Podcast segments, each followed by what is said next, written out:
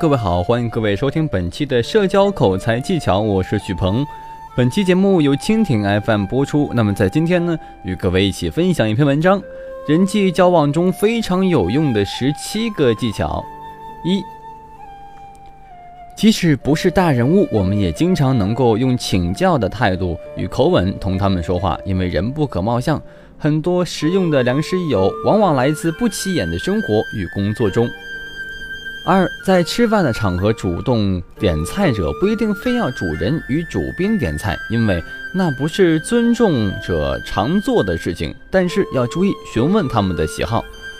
三，经常找到朋友、伙伴与同事，甚至小孩子值得肯定的方面。注意，尽量在私下，老板肯定哈老板的决断。一般对朋友和同事应该公开赞扬。四，在受到他人对自己的相貌、事情、人品赞扬时，不要表现出理所当然的样子，也不要假装否认。合适的方式是表示感谢。五，虽然说在商言商，但是我们尽量要先不谈回报的做些什么，这样呢就赢得了在心理上比别人优越的债权感。一个人的社会地位是别人对他负有社会债务感的总和。六，即使你不是服务人员，在朋友或同事有客人的时候，主动倒水会让朋友和同事很有面子，这会让你的朋友或同事特别感谢你。七，虽然说你觉得你是新手或是地位比较低的人，但是你要勇于不耻下问，也要做到主动询问别人的需要。八。记得在别人不在座位的时候，很热情地帮助接听与记录电话、接受文件、传递信息。在团队的同事与同学，提醒他们一些你知道的重要日程。九，在询问了别人意见之后呢，才进入他人房间，在征得他们同意下才使用别人电脑。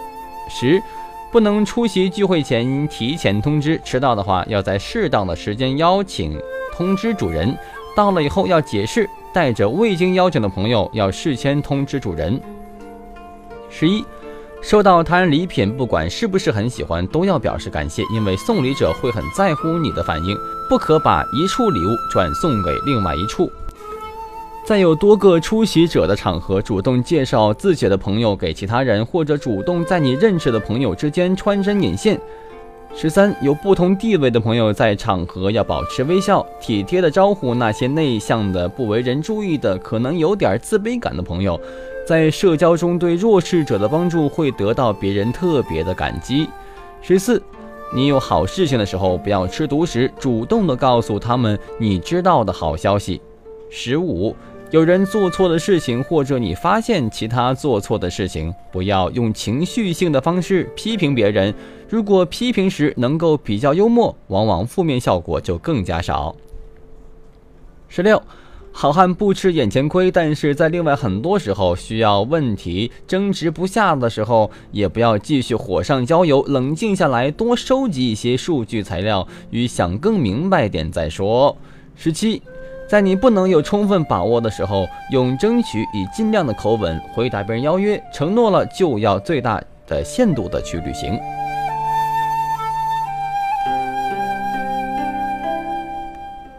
那么说完了这一篇文章呢，再为各位分享一篇国庆计划表，那么一定是很棒的哈。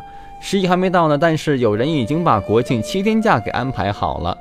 一看一号在家看全国高速堵车，二号在家看各地景点排队，三呢是在家看全国酒店涨价，四号在家看游客到处被宰，五号在家看买不到火车票，六号在家看全国高速又堵车，七号再看东南西北都进不了城。另外，姑娘们到高速公路去相亲吧，从车看到财产，从态度看到性格，从憋尿时间看到肾功能。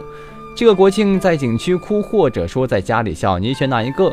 说到景区，北京肯定都是 People Mountain People Sea 了。而我相信，不单是在北京，全国各地也都是一样的，人山人海看风景。那么，预祝各位国庆节出行愉快。